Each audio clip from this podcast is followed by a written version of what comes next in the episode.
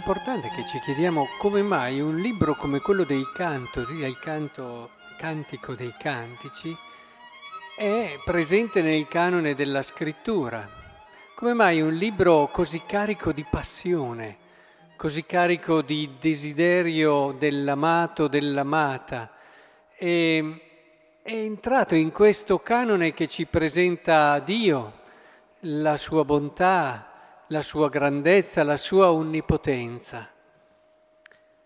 Penso che davvero il Signore abbia illuminato la Chiesa quando ci ha donato il canone che comprendeva anche questo libro, perché da sempre si è teso a guardare a Dio come il totalmente altro e in fondo per certi aspetti è così, l'onnipotente ed è così, ma non solo è così. Dio eh, ci ha mostrato in Gesù in modo particolare anche il suo essere così vicino all'uomo, così appassionato per l'uomo abbiamo quasi un timore riverenziale a pensare a un Dio profondamente innamorato. Eppure l'onnipotenza di Dio non è in contrasto con la sua possibilità di essere follemente innamorato della sua creatura.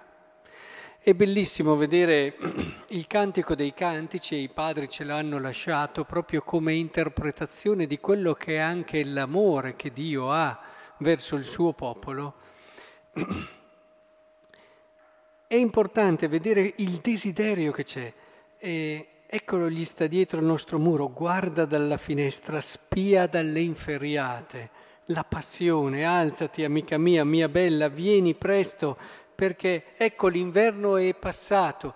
Vedete, una cosa che si vede molto chiaramente quando ci si, innamora, ci si innamora è che le cose non sono più uguali a prima. Quando uno è innamorato, eh, le cose che appesantivano vengono percepite in modo più leggero. Si vedono colori che prima non si percepivano. Si riesce a sopportare cose che prima erano insopportabili e soprattutto la vita si arricchisce di tanta eh, promessa diventa molto più promettente, molto più ricca, si guarda in modo più leggero, spensierato il futuro.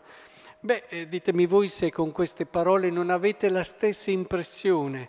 L'inverno è passato, cessata è la pioggia, se n'è andata, i fiori sono apparsi nei campi, il tempo del canto è tornato, la voce della tortora ancora si fa sentire nella nostra campagna, tutto ritorna vivo tutto torna bello, il fico sta maturando i primi frutti, le viti, il fiore spandono profumo. Eh, la presenza di Dio nella vita dell'uomo, del suo amore, del, della sua premura, del suo essere innamorato, il prendere coscienza di questo cambia il modo di percepire la vita. Quando si entra in questa relazione viva, profonda con Dio, le cose di sempre non sono più uguali a prima. L'amore di Dio riesce, se noi riusciamo a lasciarci conquistare da questo amore, se lo lasciamo entrare vincendo le nostre paure, perché a volte abbiamo paura a farci amare troppo da Dio. Lo rivendichiamo l'amore di Dio, ma poi abbiamo un po' paura perché oh, intuiamo anche che cosa vorrebbe dire, perché il cuore dell'uomo non resiste all'amore e allora eh, se davvero apriamo le porte all'amore di Dio, chissà cosa succede. Potrebbero eh, anche venirci delle idee strane. E allora è sempre meglio essere prudenti, essere controllati. Molti di noi questo lo vivono anche nelle relazioni d'amore umane, eh? soprattutto persone che sono state magari ferite, oppure altre persone che fanno paura a lasciarsi andare, no? hanno delle difficoltà a lasciarsi andare, ad affidarsi, allora sono sempre molto controllate nelle loro relazioni d'amore, hanno sempre paura a far entrare troppo l'altro. Mm, ci sono sposi che sono stati insieme tanto, lo dico spesso, ma non si sono mai consegnati l'uno all'altro, anche dopo 50 anni di matrimonio. Non è automatico questo, non è immediato. Eh, ci può essere un modo molto controllato da amare, anche nelle relazioni più intime e profonde. Beh, in questo l'amore di Dio, se davvero lo facciamo entrare, fa fiorire la nostra vita. Le parole che abbiamo ascoltato diventano realmente vere per noi.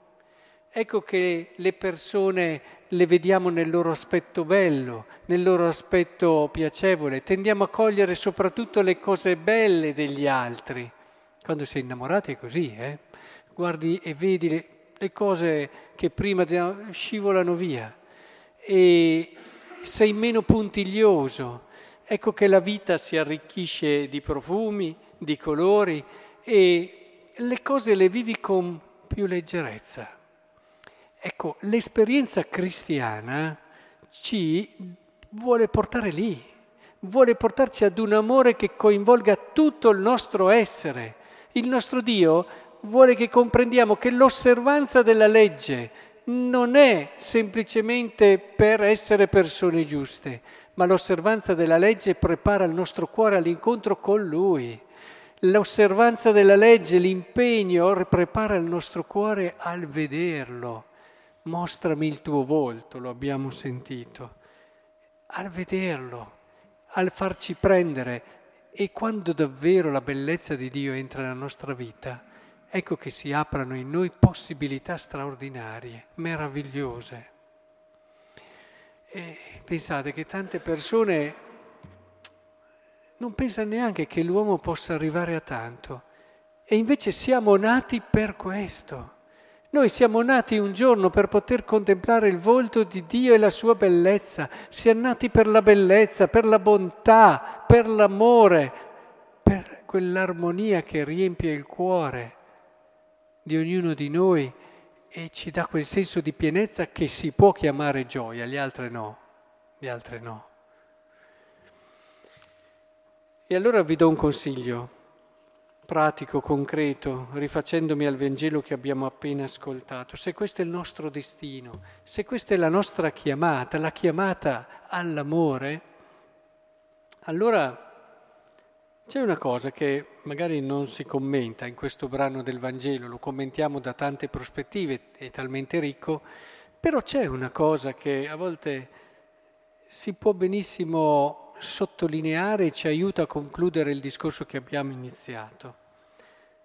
Inizia il suo discorso Elisabetta dicendo, benedetta tu fra le donne, benedetto il frutto del tuo grembo. A che cosa devo che la madre del mio Signore venga a me? Avrebbe potuto dire molto diverso. Beh, insomma, vorrei anche vedere che non viene da me. Eh, io che sto portando in grembo un figlio che è figlio di un prodigio e di un miracolo, che non poteva nascere? E invece volete davvero lasciarvi riempire dalla bellezza dell'amore? Fate cadere tutte le pretese. Ciò che rovina la vita di un uomo è quando pretende. Quando pretende questo dall'altro, quando pretende questo anche nella relazione di coppia, eh? però la pretesa fa malissimo ma anche in generale nelle relazioni, nelle amicizie. Quando noi diciamo ma io, io sono così e quindi mi devono, e quindi mi devono, questo rovina tutto. Quando invece ci si mantiene semplici e ogni cosa che riceviamo la si percepisce come un di più, come un non dovuto, a che debbo che è. Questo apre davvero le porte di ciò che dicevamo prima. La vita si riveste di colori, nella semplicità del cuore si colgono cose belle in ogni angolo, in ogni posto e in ogni persona. Ce ne accorgiamo subito perché delle persone vediamo soprattutto le cose belle. Poi vabbè, ci sono anche questi difetti che ci dispiace quasi che ci siano. E invece se succede il contrario, che vediamo soprattutto le cose che non vanno, e, e a volte abbiamo anche quasi un sottile piacere nel constatare che ci sono delle cose che non vanno, vuol dire che allora tutta questa primavera è ancora ben lontano, siamo ancora in pieno inverno nel nostro cuore. La primavera di cui parla il cantico è ancora molto lontana. lasciate davvero che la parola del Signore, il vivere la sua parola, farla entrare nel cuore, vi apra le porte di questa primavera.